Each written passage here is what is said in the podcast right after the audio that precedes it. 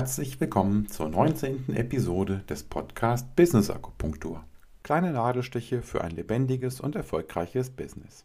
Schön, dass du wieder dabei bist. Mein Name ist Dirk Söllner und ich unterstütze Organisationen, Teams sowie Fach- und Führungskräfte, ihre Arbeit besser zu verstehen und die vielen Herausforderungen zu meistern, mit Empathie und fachlicher Kompetenz. In der heutigen Episode erwartet dich das Thema die Wertstromorganisation. Ich spreche mit Thorsten Scheller über die Themen, was ist überhaupt eine Wertstromorganisation? Warum sprechen wir überhaupt über eine Wertstromorganisation? Welche Kernfragen helfen beim Aufbau von Wertstromorganisationen? Und wie kommen wir zu Wertstromorganisationen? Also ziemlich viel Wertstromorganisation, wie der Titel ja auch verspricht. Das klingt jetzt vielleicht noch nicht so prickelnd und ähm, lockt vielleicht den einen oder anderen nicht hinter dem Ofen hervor. Ich kann aber versprechen, dass wir dort viele interessante Themen haben, die alle auf dem Buch oder die wir alle anhand des Buches von Thorsten Scheller äh, besprechen, was ich auch in den Shownotes verlinken werde. Thorsten Scheller hat nämlich da ein ganz tolles Buch zugeschrieben und insofern ähm, wünsche ich dir viel Spaß und inspirierende Eindrücke bei dieser Episode. Und vielleicht noch ein kleiner Disclaimer vorweg. Ich bin vom Thema Wertstromorganisation und Value Stream Management begeistert. Das zeigt sich in dieser Episode an dem Buch.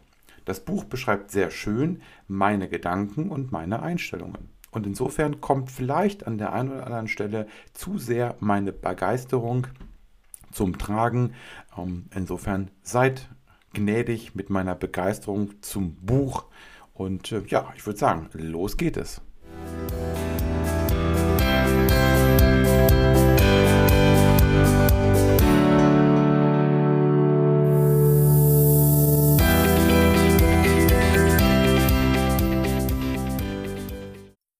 Und herzlich willkommen zur 19. Episode des Podcast Business Akupunktur mit dem Titel Die Wertstromorganisation. Ich freue mich auf dieses Thema und meinen Gast Thorsten Scheller. Jetzt könnte man denken, Wertstromorganisation klingt jetzt nicht so wirklich äh, prickelnd. Ich freue mich auf ein super interessantes Gespräch mit, äh, mit dem Gast, mit Thorsten Scheller. Und ähm, vielleicht für euch als Einstieg wenn euch der Titel die Wertstromorganisation noch nicht abholt. Es geht letzten Endes um die Frage, was ist, wenn wir mit all unseren Bemühungen, die wir so betreiben, Agilität, Change Management, Human Leadership, Future Leadership, New Work und so weiter, wenn wir mit all diesen Bemühungen versuchen, ein Organisationsmodell am Laufen zu halten, das nicht mehr funktioniert.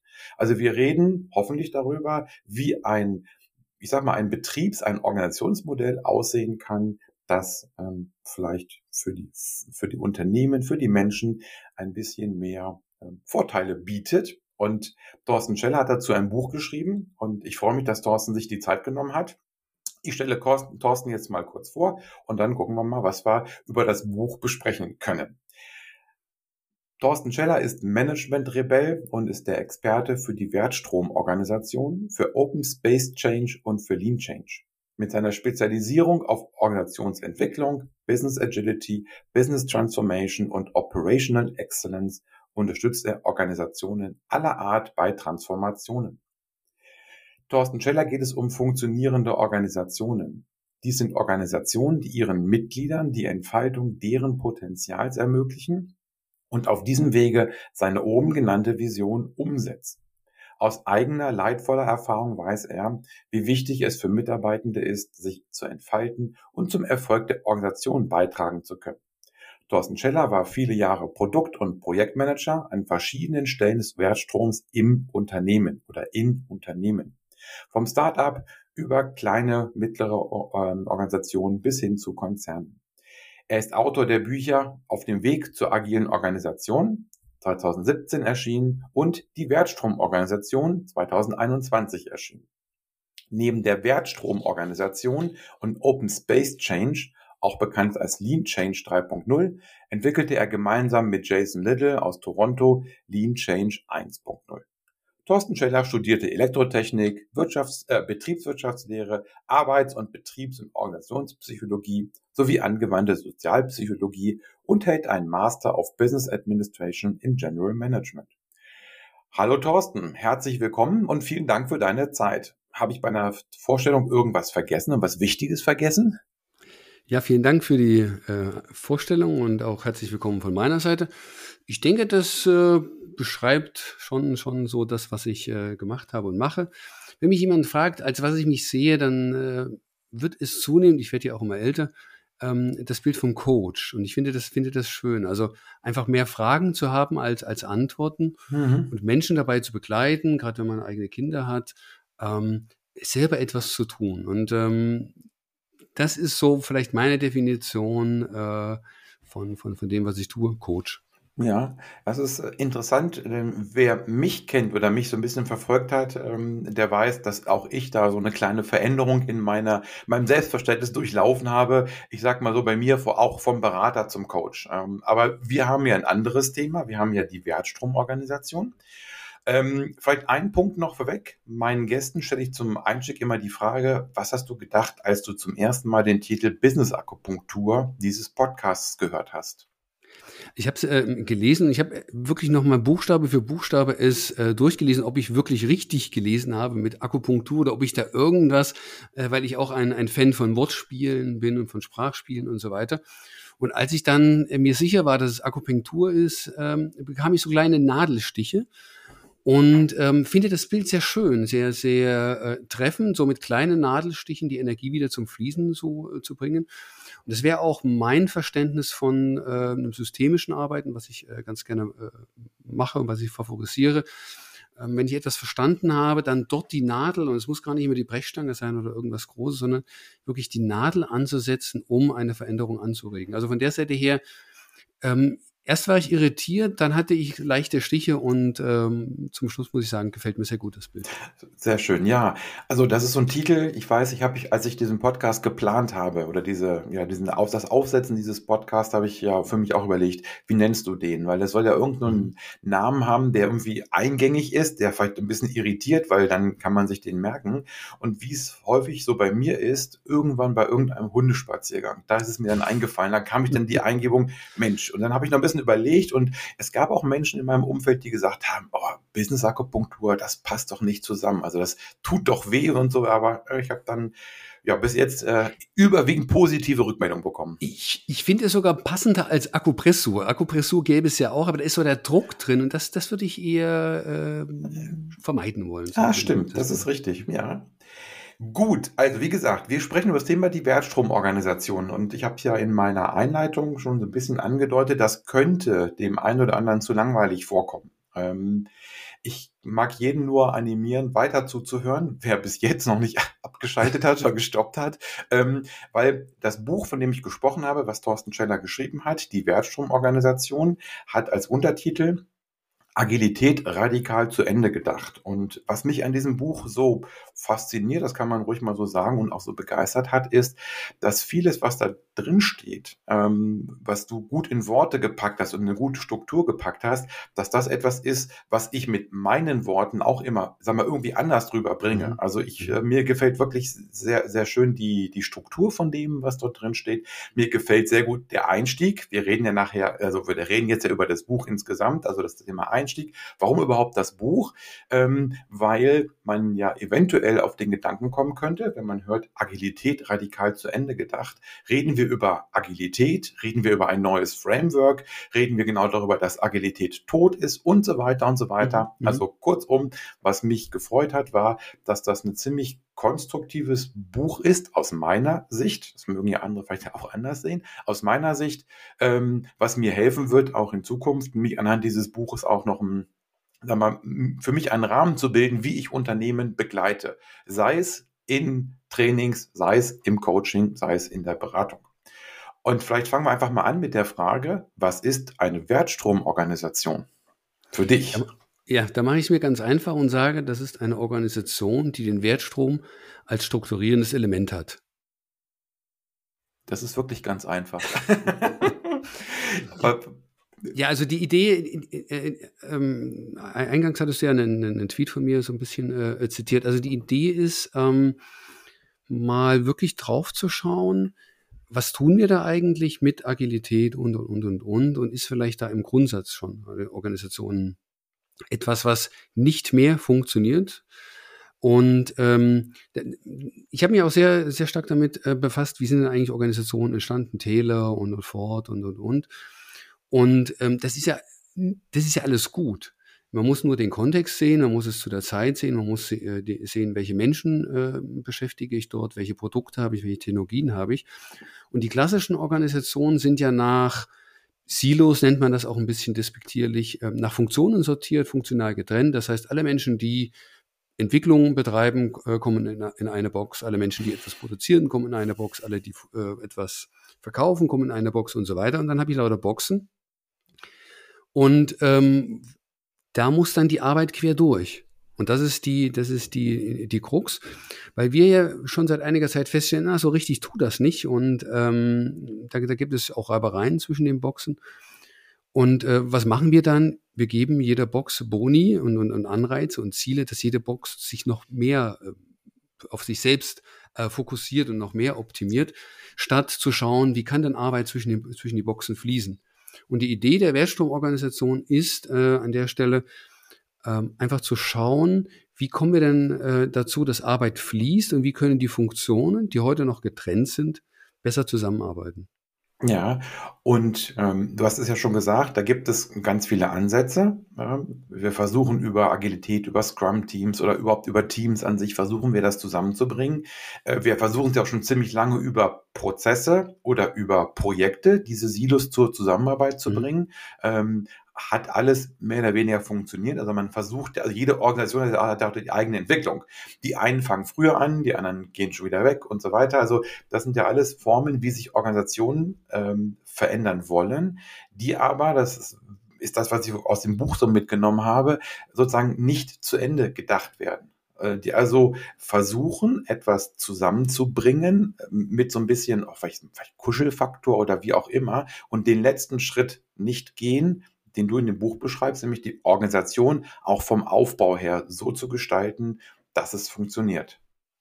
Ja, die Frage ist, kann ich es überhaupt äh, mal final zu Ende denken? Also ich denke, eine Organisation muss schon irgendwie auch im Fluss sein, weil sich ja die äh, Bedürfnisse der Mitarbeiter, die Bedürfnisse der Kunden, die Anforderungen an die Produkte und und und. Jetzt haben wir das Thema KI wieder. Das hatten wir auch schon mehrfach. Also ich erinnere mich in meinem Leben, ähm, und ich bin noch keine, keine dreistellige äh, Alterszahl, aber ich erinnere mich, dass ich das Thema auch schon mindestens drei, vier Wellen äh, damit mit, miterlebt habe.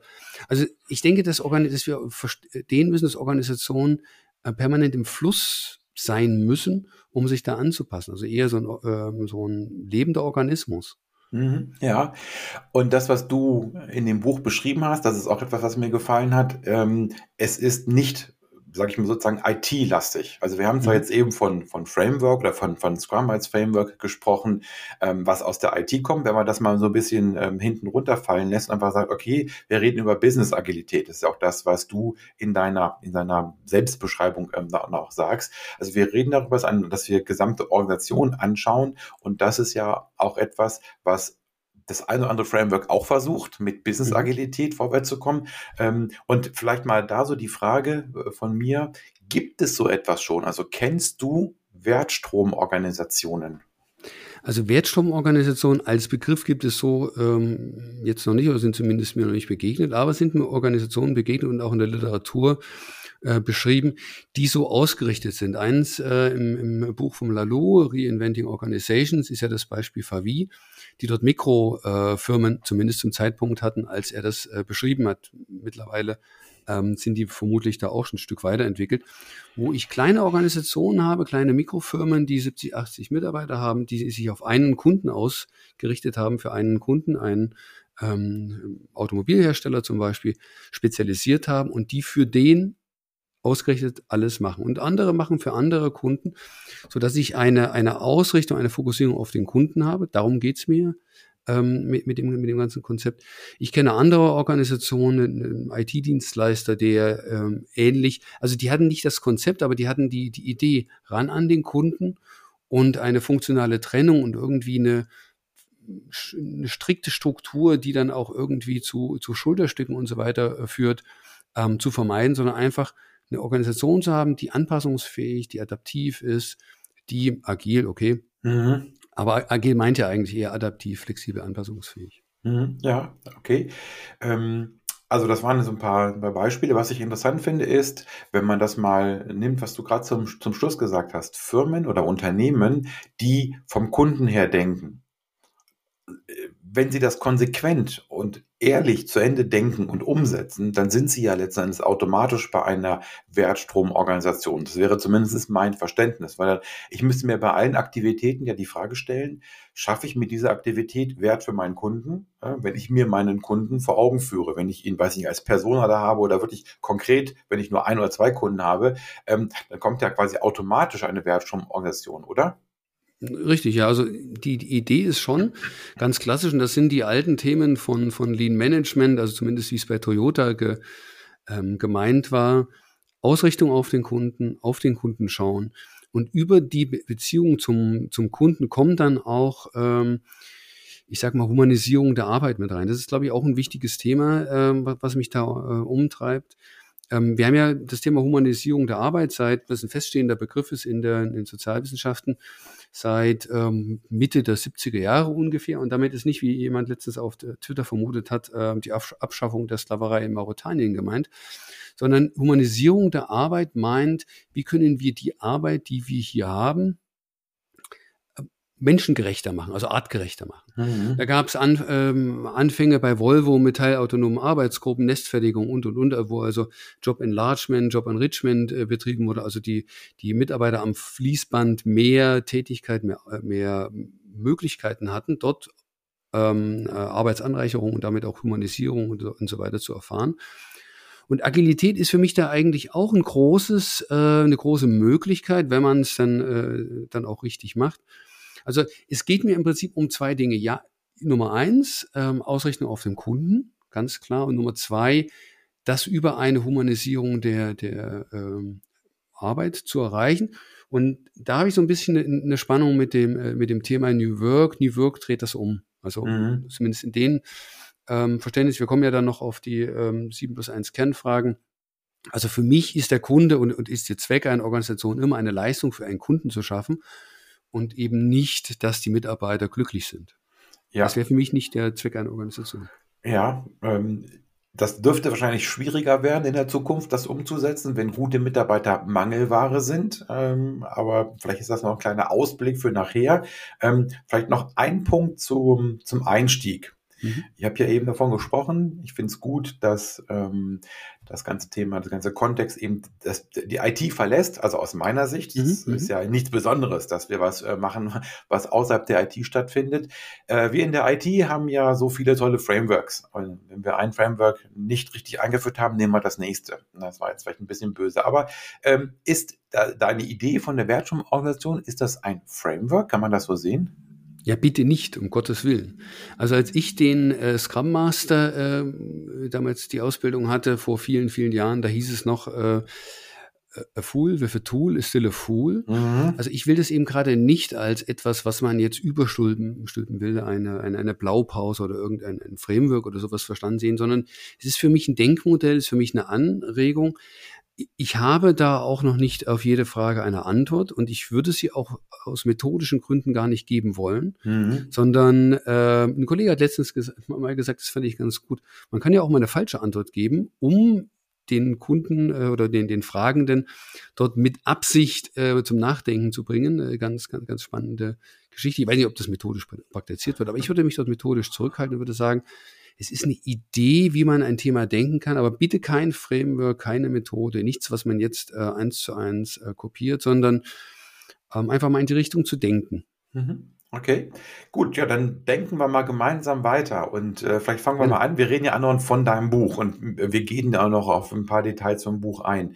Vielleicht Ganz einfach, warum hast du das Buch geschrieben? Weil mit Buchschreiben wird man in Deutschland nicht reich, also zumindest mit Fachbüchern nicht.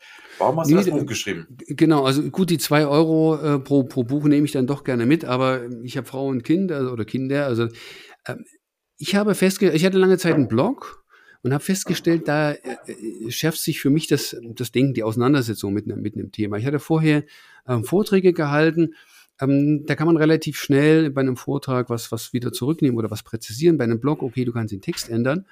Bei einem Artikel, ja, das äh, lässt sich aber einmal gedruckt ist nicht, aber ein größeres Thema auch mal äh, zu Ende zu denken, um mal wirklich mal durchzudenken, habe ich gemerkt, ähm, funktioniert Buchschreiben für mich sehr gut. Also es ist, für mich ein, Projekt gewesen, meine Idee ähm, zu Ende zu denken. Ich habe also für mich geschrieben und dann war es halt fertig und dann kann man das ja auch, äh, auch veröffentlichen.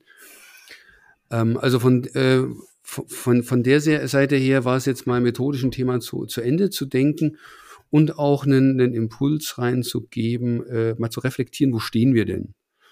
Ähm, ein, ein, Kollege hat äh, zu dem Buch, ein Kollege, der in der Szene auch, agilen Szene auch äh, recht bekannt ist, mal gesagt, Zitat, du haust uns da schon einiges äh, um die Ohren, aber wenn man durch die ersten 40 Seiten mal durch ist, dann profitiert man. Zitat Ende.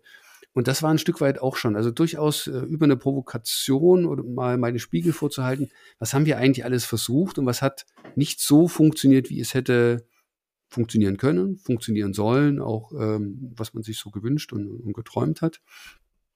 Und wo könnten wir denn mal radikal anfangen, wenn man mal wirklich bestimmte Dinge, Kundenzentrierung, ähm, Humanisierung, also Mitarbeiterzentrierung, wo könnten wir denn ansetzen und in welche Richtung könnte denn sowas gehen? Mhm.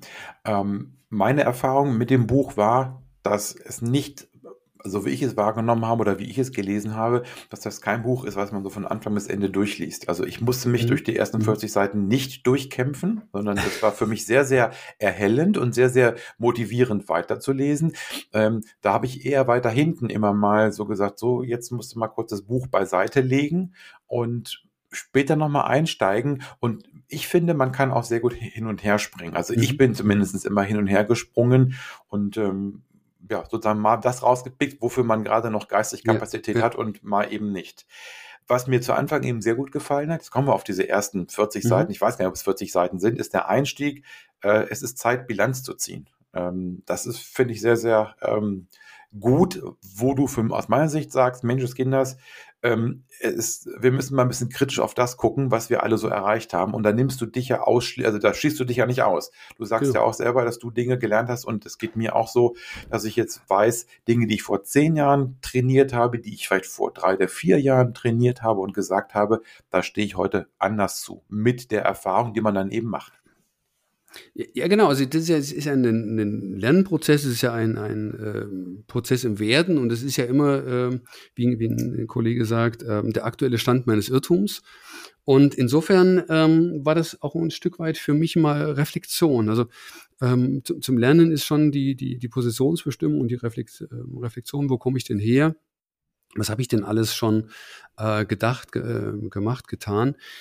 Und da war es mir schon ähm, mal wichtig, so ein paar Meilensteine, wie eben dieses In Search of Excellence vom, vom Tom Peters und so weiter, mal, mal rauszuziehen und mal zu sagen, ähm, vieles, was wir heute als den Stein des Weisen zelebrieren und, und, und äh, wie mancher wie Demonstranz vor sich herträgt, das ist alles schon bekannt und das ist schon mindestens in den letzten 40 Jahren mindestens einmal äh, gekommen, wenn nicht sogar äh, mehrfach. Mhm. Warum hat es denn nicht, nicht, nicht gezündet? Also warum hat es nicht die Tiefe ähm, erreicht? Und meine Vermutung ist, äh, ist eben, dass wir äh, an den grundsätzlichen Aufbau von Organisationen ran müssen, also an die grundsätzliche ähm, Thematik, diese, diese funktionale äh, Teilung, dass wir also in spezielle, äh, spezielle Funktionen die Organisation teilen. Und weil die Organisation so sich dann nicht selber steuern kann, müssen wir Management draufsetzen. Und das sind für mich die zwei Punkte, wo ich sage, ähm, ist das noch zeitgerecht, mhm. zeitgemäß? Ja, ja. Sehr gute Fragen. Und für die, die, also ich kriege keine Provision von Thorsten für den Verkauf des Buches. das muss ich dazu sagen. Ähm, und ähm, aber für die, die Interesse daran haben in dem Buch, du hast es eben gesagt, Thorsten, in Search of Excellence gehst du darauf ein. Du gehst darauf ein, auf das agile Manifest ähm, ja. und auf verschiedene andere sozusagen damals, zu der damaligen Zeit, bahnbrechende Veröffentlichungen oder mhm. wichtige Veröffentlichungen, wo wir eben heute im Rückblick, mhm. ähm, mittlerweile, glaube ich, über 40 Jahre Rückblick zu gucken, passt das oder passt das nicht. Und eigentlich kommst du überall aus dem Punkt, wie du es eben auch gesagt hast, äh, alles tolle Ideen, aber eben nicht so bahnbrechend dann in der, in der Umsetzung, wie es vielleicht sich zu Anfang angehört hat. Es hatte nicht, leider nicht die Konsequenz und ähm, also die, die, die, die verschiedenen ähm, auch Lean Management oder was ist alles, Business Prozess Reengineering, was es da alles, alles gab. Ähm, es war immer ein, sicherlich ein, ein Hype, auch getrieben durch Berater vielleicht.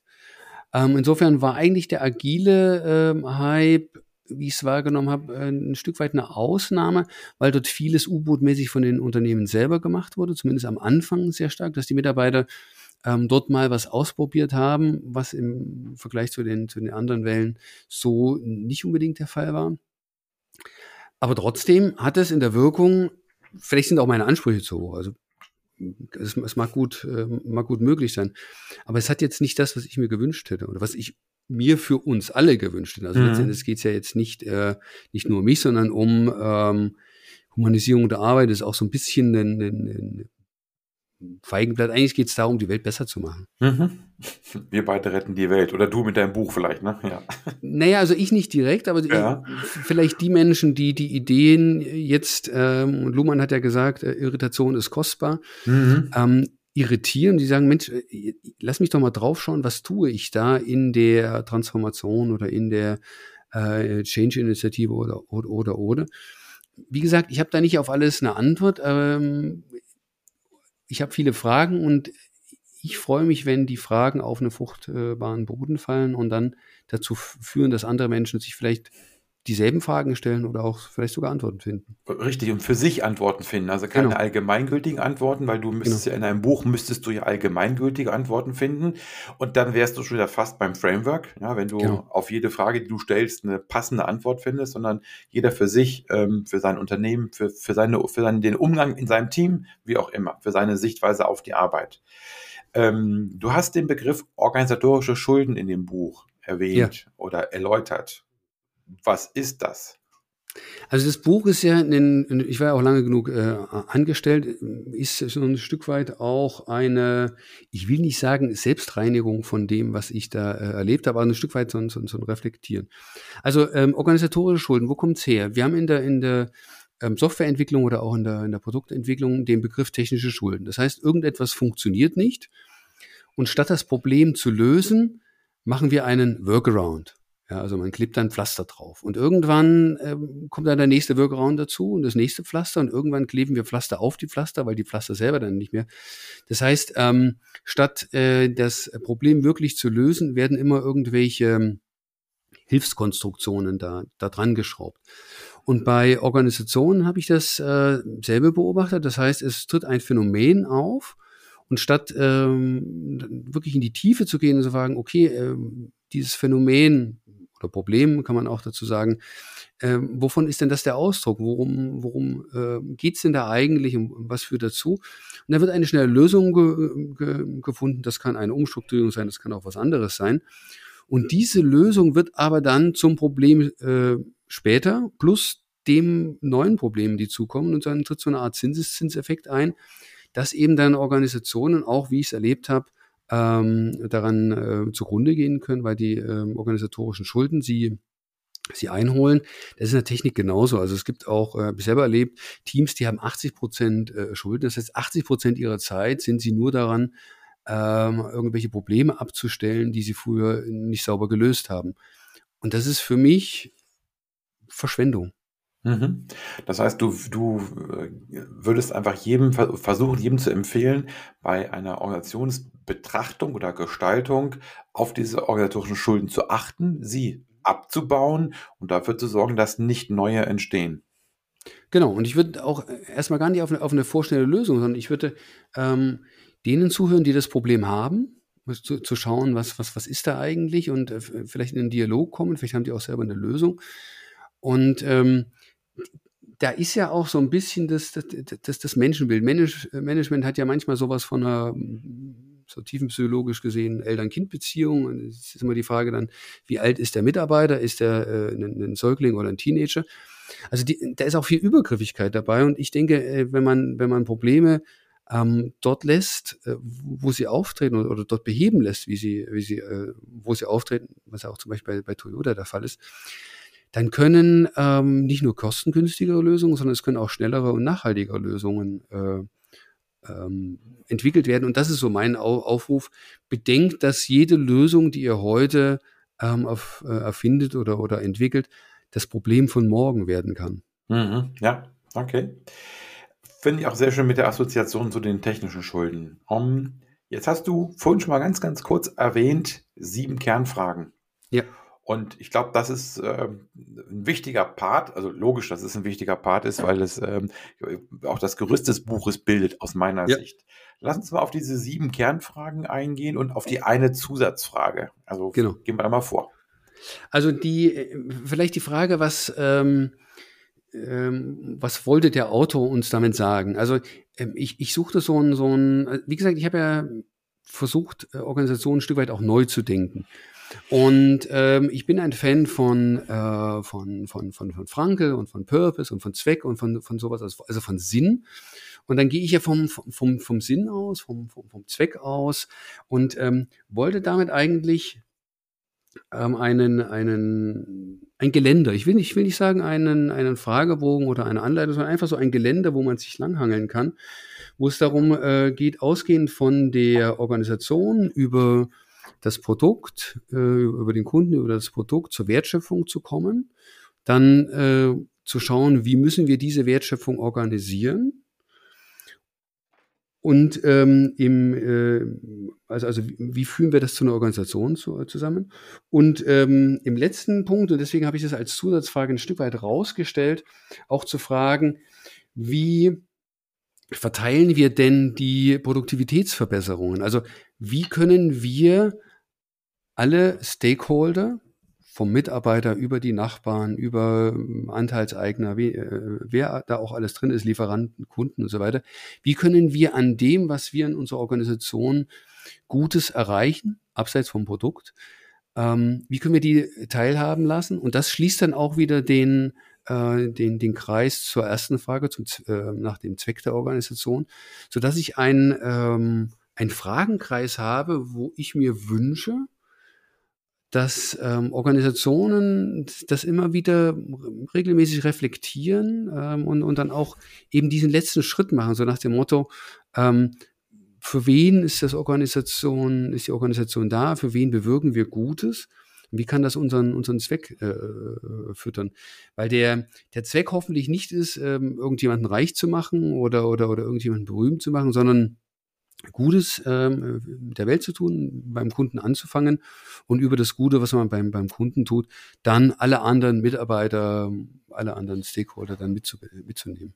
Ja, das heißt, wenn wir jetzt mal wirklich durch diese sieben Fragen durchgehen, erste Frage ist, welches ist der Zweck der Organisation? Mhm. Zweite, ja? ja? Also genau, die erste Frage ähm, ist, äh, wozu ist Ihre Organisation da? Da geht es um den, um, um den Zweck. Die zweite Frage ist dann, wer ist der Kunde Ihrer Organisation? Und da geht es darum, äh, wem durch den primären Zweck Nutzen entsteht. Das heißt, ähm, ich fokussiere dort schon ganz klar drauf, dass das, ähm, dass der Zweck einen Nutzen äh, haben muss, einen Nutzen führen muss. Das führt dann natürlich dazu, was ist das äh, Produkt Ihrer Organisation, wie also die Organisation den primären Zweck umsetzt, wie und wodurch entsteht dem Kunden durch das Produkt Ihrer Organisation welcher Wert wie der primäre Zweck über das Produkt zu Wert für den Kunden führt. Also man merkt, dass ich hier eine sehr starke ähm, Kundensicht versuche, eine Sicht aus der Organisation raus. Wir haben überhaupt noch nicht gesagt, äh, was wir selber wollen, sondern wir schauen nach, äh, also in die Außenwelt von der, von der, von der Organisation. Und dann erst wird, der, wird der, mit der Frage 5 der Schritt vollzogen, wo in Ihrer Organisation entsteht das, äh, was zu diesem Wert führt. Da geht es um Wertstrommanagement. Dann die sechste Frage, wie organisiert und verbessert Ihre Organisation kontinuierlich dieses, wo in Ihrer Organisation äh, das entsteht, was zu Wert führt. Also da geht es um Wertstrommanagement, ähm, dann äh, nochmal ein Stück tiefer.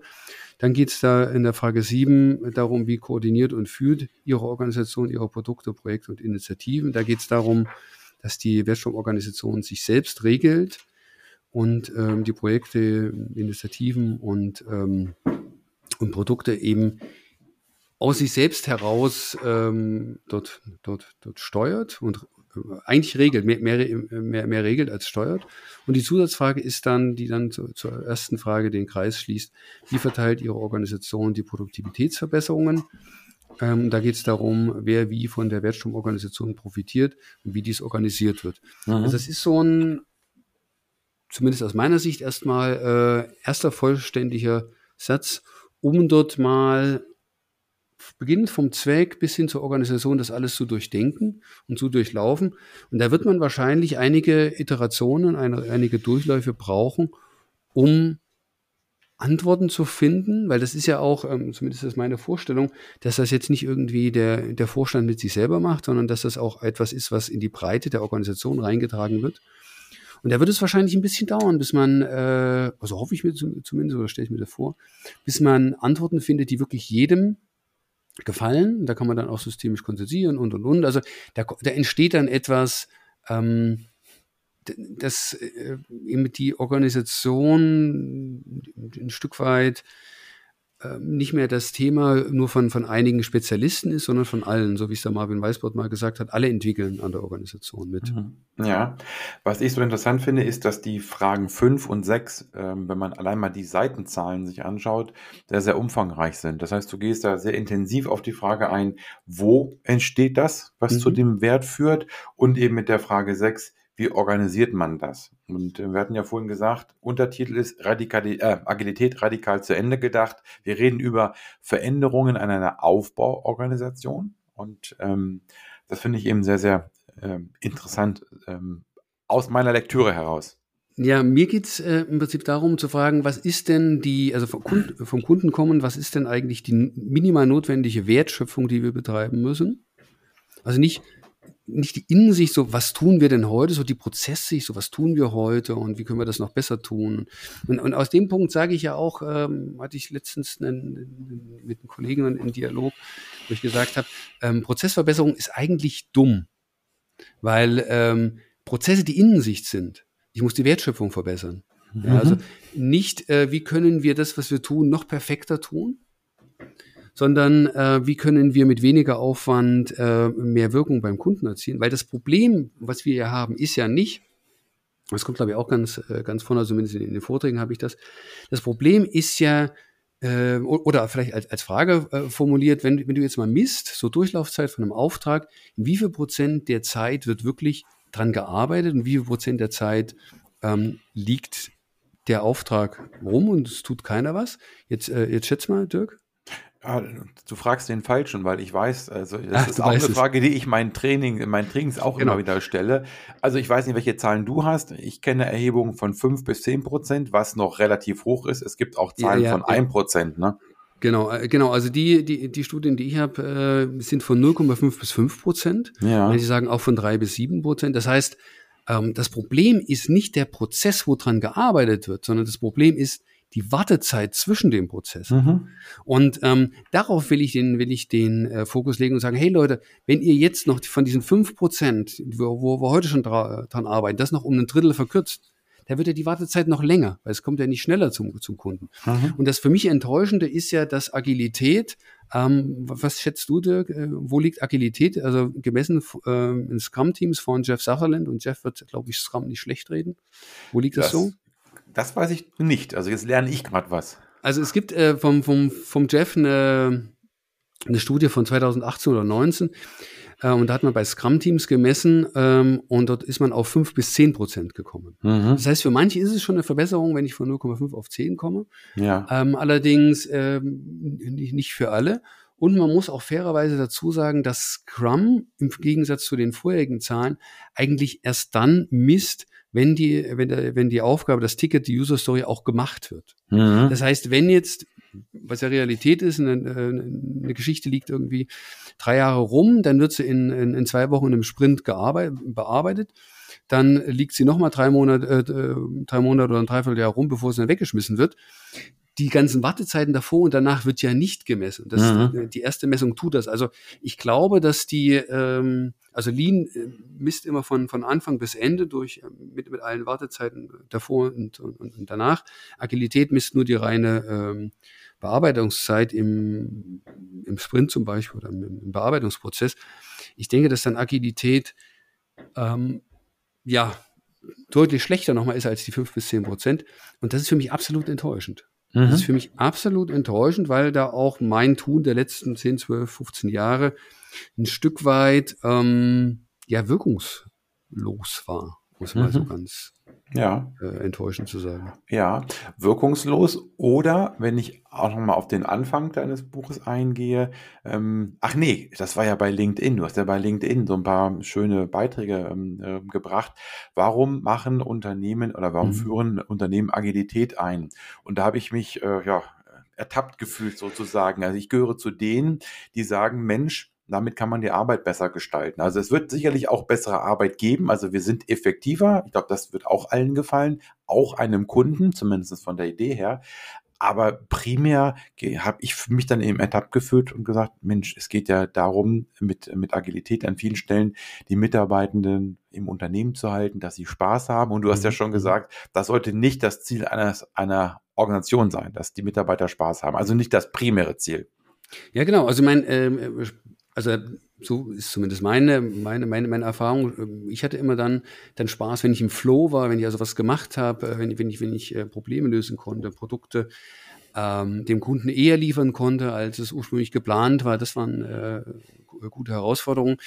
Ähm, sich zu langweilen oder irgendwelche sinnlosen Dinge zu tun, dann, da gibt es ja in den bürokratischen Organisationen ähm, jede Menge. Das ist das schon etwas, was eher äh, demotiviert und da ist einfach meine, meine Idee, ein Stück weit äh, dahin zu kommen, dass die Menschen das machen äh, können, was sie, äh, was sie erfüllt. Und das sind eher die kreativen Tätigkeiten. Und alles, was ähm, repetitiv ist, äh, entweder zu automatisieren, aber zumindest da erstmal zu fragen, ist das überhaupt notwendig? Und kann ich das nicht ähm, vielleicht abschaffen? Wenn ich es nicht abschaffen kann, kann ich es automatisieren. Mhm, sehr schön. Jawohl. Gut, jetzt haben wir über diese sieben Fragen, oder sieben plus eins Fragen gesprochen, die ja so in dem Buch äh, bei dir den Teil zwei ähm, betreffen. Wenn wir jetzt in den Teil drei reinschauen, wie kommen wir denn da hin? Also, ich meine, das klingt ja erstmal cool. Ne? Und wir müssen wir jetzt die nächste, ähm, die, die Schellersche Wertstromorganisation Transformation starten oder was, was hast du da als Vorschlag? Ja, also ich habe da eher Fragen als äh, und ich habe Anregungen vielleicht. Ähm, äh, finale Antworten habe ich an der Stelle an der Stelle nicht. Ähm, ich fände es äh, gut, wenn, wenn man das einfach in einem Open Space mal zum Thema macht. So nach dem Motto, was erwarten wir hier eigentlich von der Organisation? Was äh, erfüllt die Organisation für mich? Was erfüllt sie nicht für mich? Und da muss man vermutlich dann auch um ähm, so richtig ähm, in, in, an die Themen rankommen, ein Stück weit äh, Anonymität äh, gewährleisten. Ähm, also meine, meine Erfahrung war immer, wenn ich mit den Mitarbeitern äh, gesprochen habe, es hat eigentlich schon jede die richtigen oder die, die, die Themen angesprochen und auch, auch Ideen gehabt. Zumindest, äh, wenn sie noch nicht äh, so lange äh, frustriert waren, dass sie dann äh, innerlich gekündigt haben. Was ja, wir lesen immer wieder Gallup-Studie und, und, und, und, und, dass nur noch irgendwie zehn Prozent oder wie, wie viele wirklich ähm, dabei sind und, und wollen und, und viele auf dem Sprung sind und viele auch innerlich gekündigt haben.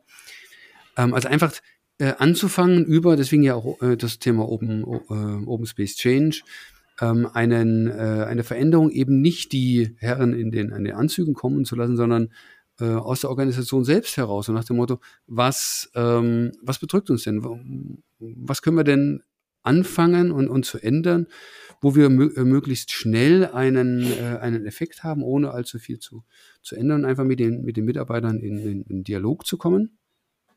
Da stelle ich mir vor, das kann man über ähm, äh, Open Spaces machen. Es, es gibt ja Firmen, die machen ähm, regelmäßig Open, äh, Open Spaces der äh, Zipgate ist ja da äh, bekannt, der hat, glaube ich, alle 14 Tage oder so, ähm, mit den Open Friday, wo, wo, wo sie keine Meetings äh, mehr haben und alles dahin verlegen und dort sich dann um alles das Themen, was den, kind, äh, was den Mitarbeitern wichtig ist, vom Kindergarten, Kinderkrippenplatz bis hin zu Altersvorsorge oder was, äh, was mhm. auch immer.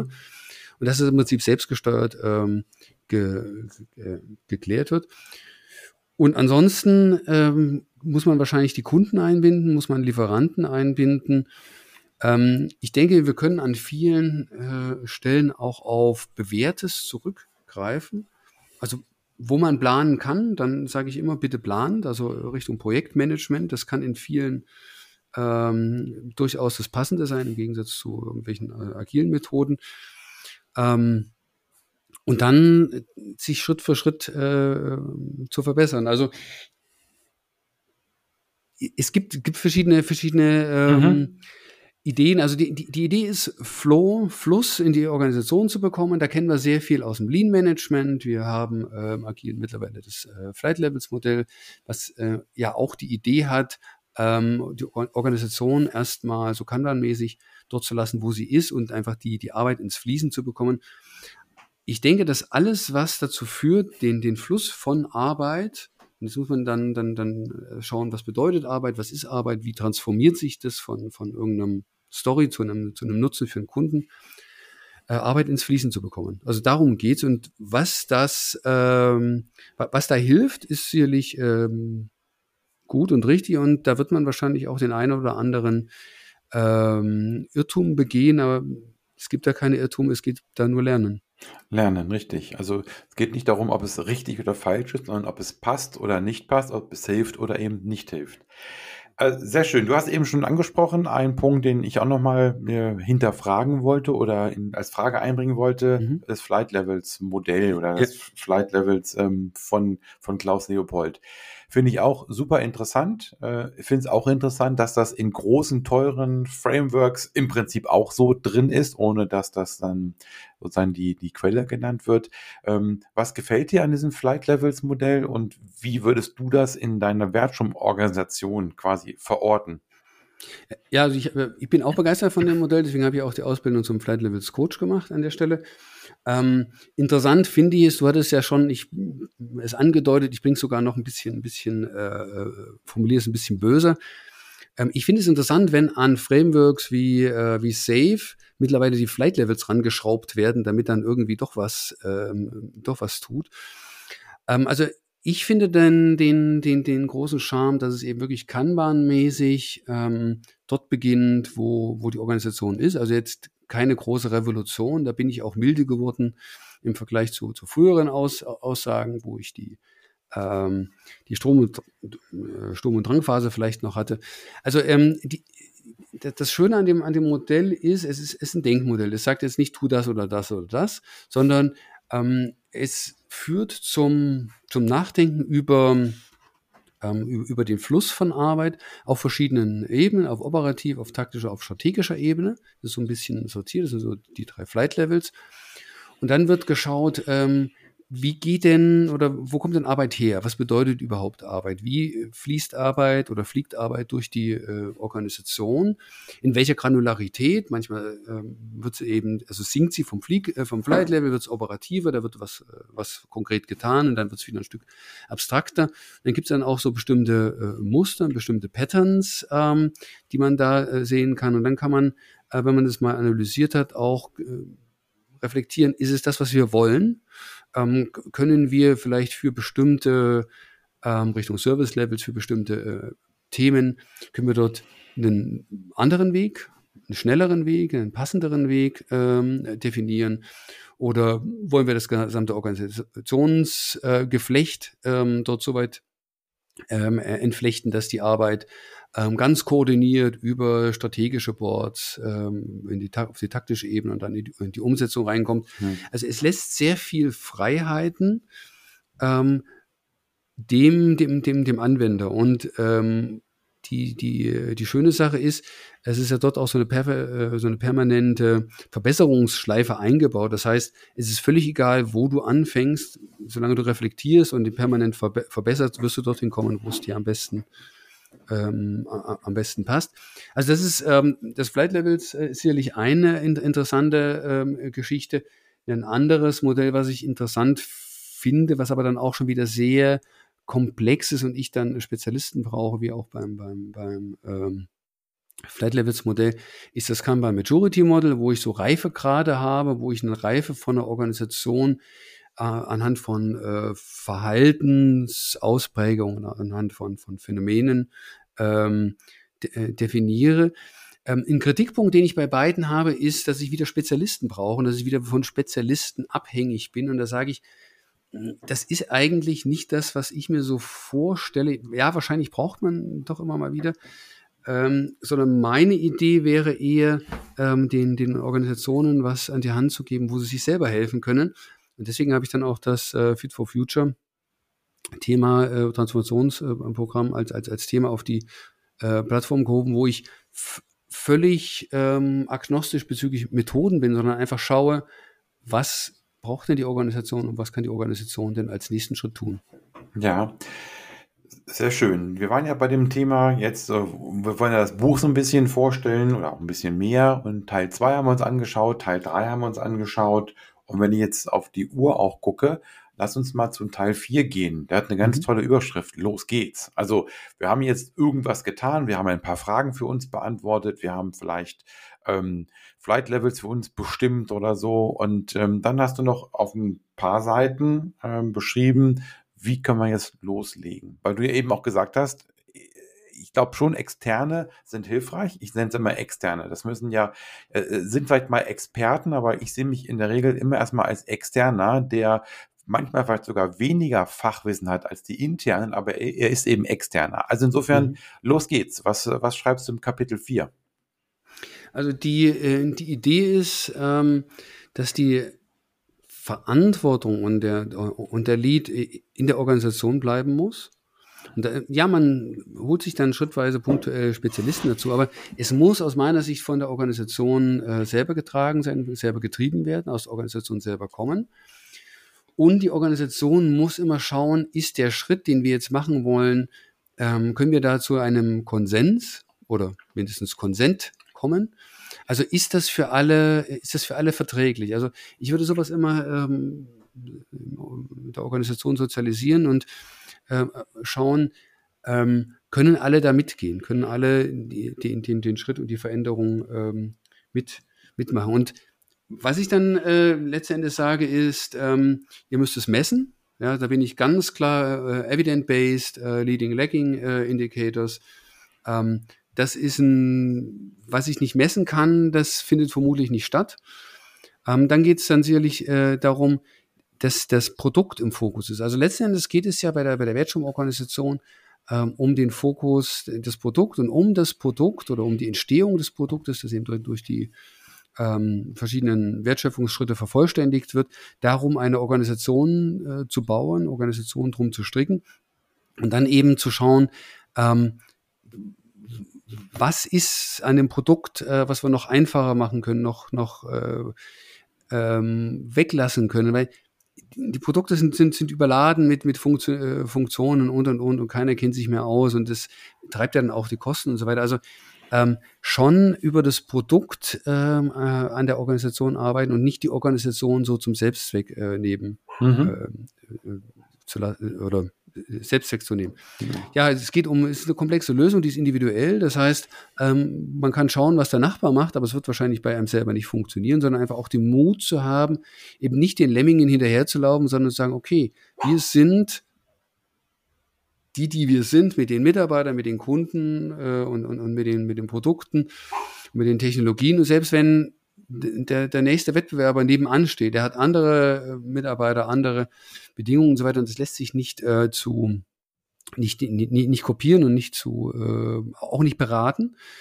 Und da eben wirklich den Mut äh, zu haben, eine, eine individuelle Lösung zuzulassen, dann natürlich schrittweise und äh, also iterativ und inkrementell, schrittweise aufeinander aufbauend vorzugehen, also nicht in, versuchen, in einem großen Sprung über den, den Canyon zu springen, sondern ähm, sich da auch vielleicht Stützpunkte und, und äh, Sicherheitslinien äh, einbauen. Ist, manchmal muss man auch einen Zopf abschneiden, das wäre dann so der, so der nächste, äh, nächste Schritt. Manchmal muss man doch einen großen Sch äh, Schritt wagen, weil man sich ähm, vielleicht nicht selber aus dem, aus, dem, aus dem Sumpf rausziehen kann, aber da eben auch zu, äh, zu, zu reflektieren, ist jetzt ein großer Schritt notwendig, ist ein kleiner Schritt notwendig und da die Intelligenz der, der der Wisdom of the Crowd, also die Intelligenz der Masse da auch zu nutzen und das eben dann auch in der Organisation zu fragen. Wenn alle dagegen sind, ist es vielleicht eine blöde Idee, das, äh, das dann auch zu tun. Ja, okay. Genau, also so, so in der Richtung, also ähm, letztendlich zu sagen, habt den Mut ähm, zu einer eigenen Lösung, ähm, macht das, was ihr euch nur zutraut und äh, verabschiedet euch von dem Bild, was ja auch viele so, so bei Agil hatten, was ich auch gehört habe, so nach dem Motto, ja, und wenn das Agil dann abgeschlossen ist, dann arbeiten wir wieder normal. Ja, ja. Dass das neue Normal eben die, die Veränderung ist, genau. Und ähm, dass die, die Idee ist, ähm, ihr braucht nicht alle zehn Jahre eine Riesentransformation, wenn ihr jeden Tag einen kleinen Schritt macht. Mhm. Und das ist wiederum iterativ, inkrementell, das, was wir von genau. der Agilität her kennen. Und wenn ich jetzt auf deinen Untertitel komme, Agilität radikal zu Ende gedacht. Also das ist ja, ähm, fand ich eben auch als Untertitel sehr schön und den findet man eben im Buch immer mal wieder. Das, was du ja eben auch gerade sagtest. Ne? Das ist ja ein agiles Vorgehen, schrittweise immer mal wieder Organisationen oder Abläufe zu verändern. Mal mit größeren Aktivitäten, mit weicher, weitreichenden Aktivitäten und manchmal auch mit kleineren Aktivitäten, aber eben entsprechend in kleinen Schritten dran zu arbeiten. Ja, das ist ja auch ein altes, äh, altes Konzept. Ich habe es, glaube ich, auch, auch geschrieben. Das ist die lernende Organisation von Schön und Agiris von 1978, die ja im Prinzip gesagt, genau das sagen. Äh, baut die drei ähm, Stufen, also die, die oder die drei ähm, äh, Schleifen, äh, Feedback-Schleifen äh, bezüglich, ein bezüglich dem, ähm, wie wir etwas tun, Retrospektive, was wir tun, Review und dann eben auch ähm, den äh, einmal jährlich oder so ähm, den, den Blick auf die Methoden, ist das, was wir tun, das Richtige? Tun wir mhm. die richtigen äh, Dinge? Haben wir die richtigen Ziele? Äh, verfolgen wir die richtige Strategie und, und, und, und, und das eben re regelmäßig zu, zu reflektieren in der Breite. Sehr schön. Du hast also wir haben ja über dein Buch gesprochen, du hast aber zahl also hast natürlich im Buch zahlreiche Quellen, du hast eben noch ein paar andere Quellen angesprochen und das, ähm, was mir jetzt gerade so einfällt, ist doch die Einschätzung, ich vertrete ja mittlerweile so die Auffassung, wir haben genug Frameworks, wir haben genug Wissen, wir müssen es nur anwenden. Und das war halt auch der Grund, weswegen mir das in deinem Buch oder weswegen mir dein Buch so gut gefallen hat, weil du eben da sozusagen, wie ich ja schon gesagt habe, ähm, zu Anfang ähm, klarlegst, warum wir beide vielleicht so denken oder andere auch. Wir sind ja nicht alleine auf der Welt da mit dem, mit dem Buch, also sozusagen äh, Zeitbilanz zu ziehen, dann diese sieben Fragen zu beantworten, dann zu überlegen, wie kann man das denn verändern, also ein paar Methoden an die Hand zu geben und dann zu sagen, so los geht's und ähm, lieber heute anfangen als morgen. Mhm. Ja, also das, da komme ich nochmal zu dem, zu dem ähm, Punkt Humanisierung der Arbeit zurück. Ähm, also die Idee ist ja, wie kann Arbeiten leichter fallen, wie können wir mit weniger Aufwand mehr machen. Es gibt ja auch von dem, von dem Keynes, John Maynard Keynes, so, so einen Brief an meine Urenkel, wo er beschrieben hat, in den 30er Jahren, dass die im Jahr 2000 irgendwie vier Stunden die Woche arbeiten werden. Hat irgendwie nicht funktioniert. Ähm, und die, die, die, die Idee ist, ähm, was, was können wir denn da tun? Und ich finde Frameworks eigentlich schon auch inhuman, weil sie wieder erfordern, dass der Mensch sich anpassen muss. Ja, mhm. wenn ich natürlich das Framework so lange verbiege, bis es auf den Menschen passt, dann funktioniert es auch nicht mehr. Aber ähm, vielleicht liegt es irgendwo, irgendwo dazwischen. Also der, der Mensch ist ja, äh, glaube ich, das, wovon wir ausgehen müssen, wo, den wir den Mensch als Kunde, als Mitarbeiter, als, als, als Stakeholder insgesamt ähm, in, in den Mittelpunkt stellen äh, müssen.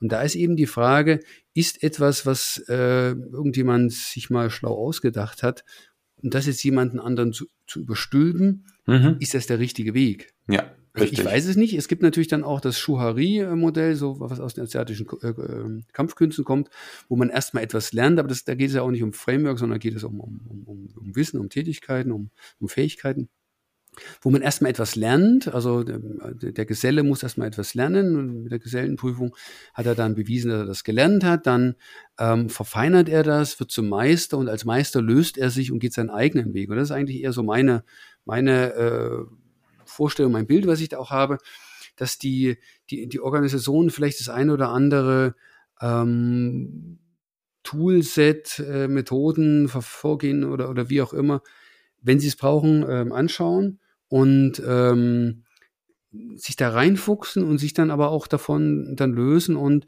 die zugrunde liegenden Gesetze, es liegen ja immer irgendwelche welche, welche Gesetze darunter, ähm, anschauen, äh, das Gesetz von Ashby oder ähm, ähm, Conway's Law oder was, was es auch immer da gibt, die anzuschauen und, und, und, und die zu verstehen und dann die Gesetze anzuwenden, also praktisch die Theorie, die dahinter liegt, als ähm, das Verhalten nachzuahmen. Und da sind wir wieder, äh, was wir vor über zehn Jahren schon mal diskutiert haben, äh, Richtung Cargo-Kult und, und, und, und. Ja, also insofern, du hast ja vorhin das ähm, Thema Fit for Future angesprochen, sozusagen das von dir entwickelte Transformationsprogramm. Ähm, und letzten Endes, wenn ich das richtig verstanden habe, geht es ja darum, Naturgesetze zu akzeptieren und zu nutzen, statt eben Methoden, Frameworks oder Frameworks oder Vorgehensweisen quasi überzustülpen. Ne? Also ähm, diese Naturgesetze, die sind einfach da und die kann man nicht außer Kraft setzen. Ja, ich bin immer, immer wieder, ähm, also früher war ich schockiert, jetzt bin ich mittlerweile nur noch bestätigt, dass äh, so, so ein grundlegendes Gesetz wie Ashby's Law, was aus der Kybernetik ist, was im Prinzip sagt, wenn du ein System steuern willst, muss deine Steuerung eine höhere Komplexität haben als äh, das System, was du steuern willst. Und äh, um, um eben komplexe Aufgaben zu lösen, brauchst du dann komplexe Herangehensweise. Deswegen haben wir äh, ja, ähm, Selbstorganisation im, im Agilen zum Beispiel, dass sowas auch agilen Coaches komplett unbekannt ist. Mhm. Also die Frage ist, wir machen ja, äh, äh, die Frage ist, wozu machen wir äh, Selbstorganisation? Wir machen es ja nicht, weil es irgendwie äh, hip ist, sondern weil es eine Funktion hat, weil wir die, die äh, Komplexität äh, dort nutzen können, um Aufgaben zu lösen. Und darum geht's mir. Ähm, ich habe auch, das ist auch ein Stück weit äh, gespeist aus, aus dem, dem, der Erfahrung oder was ich, was ich, was ich halt so sehe dass ähm, das Erlernen von Frameworks, Tools, Methoden, Vorgehensweisen auch ein Stück weit in die Hilflosigkeit, in die erlernte Hilflosigkeit führen kann. Ja, jemand kann dann ein Tool anwenden, aber er kann ein Problem, was anders ist, als wo das Tool drauf passt, nicht mehr lösen. Und da will ich, da will ich wegkommen ja. von, die, von, von, dieser Abhängigkeit, zu sagen, hey, was ist denn eigentlich das Prinzip, ähm, Naturgesetz in Anführungsstriche da an der Stelle, das Gesetz dahinter, Ashby's Law, Conway's Law, was, äh, was auch immer, Abtasttheorem oder so. Ähm, was ist denn das Prinzip und wie kannst du dieses Prinzip in der Situation, in der du gerade bist, anwenden oder die, das Gesetz anwenden, ähm, um dir eine Lösung daraus zu, zu generieren? Das war doch eine ganz, ganz schöne Zusammenfassung. Ich versuche jetzt gerade mal nochmal so eine Art Zusammenfassung von, von unserem Gespräch heute zu bringen und auch vielleicht das Buch damit einzubinden. Und ähm, das, was du eben gerade gesagt hast, das fand ich sehr, sehr hilfreich. Und wenn ich das zusammenfasse, Inspiration soll dein Buch geben, kein fertiges Denkmuster. Ähm, insofern ist es auch vielleicht manchmal ein bisschen anstrengend, das Buch zu lesen, weil man selber denken muss und ähm, es vielleicht nicht so einfach ist, Dinge zu verstehen, weil Frameworks müssen ja Dinge auch vereinfachen. Du willst mhm. es ja gar mhm. nicht einfach gestalten. Natürlich hast du einfache Tipps, du hast auch eine einfache Beschreibung von den Tools, aber es geht eben darum, wirklich ein Denkmuster, ähm, äh, Quatsch, also Denken anzustoßen, eigenes Denken anzustoßen und äh, eben nicht Frameworks sozusagen zu kopieren, blind zu kopieren. Das wäre ja noch schlimmer, wenn man sie wenigstens versteht und an den Stellen adaptiert, wo es Sinn macht, das ist okay. Aber auch da würde ich dir zustimmen, ähm, wenn, da müssen sich Menschen an das Framework anpassen und sie müssen erstmal agil werden. Ne? Also, aber gut, mhm. ja, äh, jetzt stoppen wir vielleicht, weil sonst würden wir da noch länger drüber reden, über das Thema. Und es soll ja kein Bashing sein gegen agil. Das ist mir auch nochmal wichtig. Ähm, es geht nicht darum, dass, das, also das hast du auch gar nicht weder gesagt noch geschrieben. Es geht nicht darum, dass agil schlecht ist oder unpassend ist. Ganz im Gegenteil, aber ähm, das, der Einstieg ist eben Zeitbilanz zu ziehen, war ja auch ein, ist ja ein guter Einstieg. Wir müssen gucken, ähm, ob wir all das erreicht haben, was wir uns mal erhofft haben. Und wenn man diese Frage mit Ja beantwortet, ist ja gut, aber wir beantworten sie in vielen Unternehmen wahrscheinlich eher mit, mit Nein. Gut, ich stelle meinen Gästen zum Schluss auch immer noch mal die Frage, ob sie irgendetwas haben, was sie so auch mit Rückblick auf diese Stunde ist es bei uns jetzt, ähm, oder etwas über eine Stunde, was Sie noch äh, sagen wollen, eine Art Zusammenfassung, irgendetwas, was wichtig war. Also gibt es noch irgendetwas, was du zum Abschluss dieser Episode sagen möchtest? Im Prinzip ist, glaube ich, alles gesan äh, gesagt. Also ich möchte den, den, den Zuhörern Mut machen, ähm, den eigenen Weg zu gehen, so eigene Gedanken, eigene Ideen zu entwickeln. Vielleicht muss man die mit jemandem reflektieren, vielleicht auch mit jemandem externen, da gibt's ja dann auch, auch entsprechende Angebote und sich ähm, trauen, die Verantwortung äh, für das zu über, übernehmen und einfach loszulegen. Und wenn ein Schritt äh, also ich, ich, ich sehe es bei, bei, bei, bei, bei, mein, bei meinen Kindern. Also wie lernen Kinder laufen? Ja? Die machen keinen Plan und die machen da auch keinen, keinen Vorstandsbeschluss, sondern die machen es einfach. Mhm. Und dann fallen sie, ähm, jemand hat mal die Zahl von, von 17.000 ähm, genannt, da fallen sie 17.000 Mal auf den Popo, bis sie, ähm, also dann auch über die, über die Kindheit, bis sie dann wirklich stabil laufen können. Und das ist eigentlich eher so das, ähm, das Bild, was ich habe, so ein, so ein, so ein, so ein Kleinkind, das ist nicht frustriert, sondern das steht halt auf und macht's wieder und, und vielleicht tut es auch mal weh, dann, dann, dann wird's, äh, wird's getröstet. Und das ist eher so mein, äh, meine Idee, Mut zu haben, etwas zu tun und dann halt lieber kleine Schritte zu machen und ähm, zu reflektieren und das Ganze auch gemeinsam zu machen. Ähm, viele Augen sehen halt mehr als, als, als, als wenige Augen und dann wird das schon. Sehr schön. Thorsten, ich danke dir für, also für das Buch, für das Gespräch hier vor allen Dingen und ähm, freue mich mal, bin mal gespannt, was an Reaktionen kommt. Und ähm, also vielen Dank.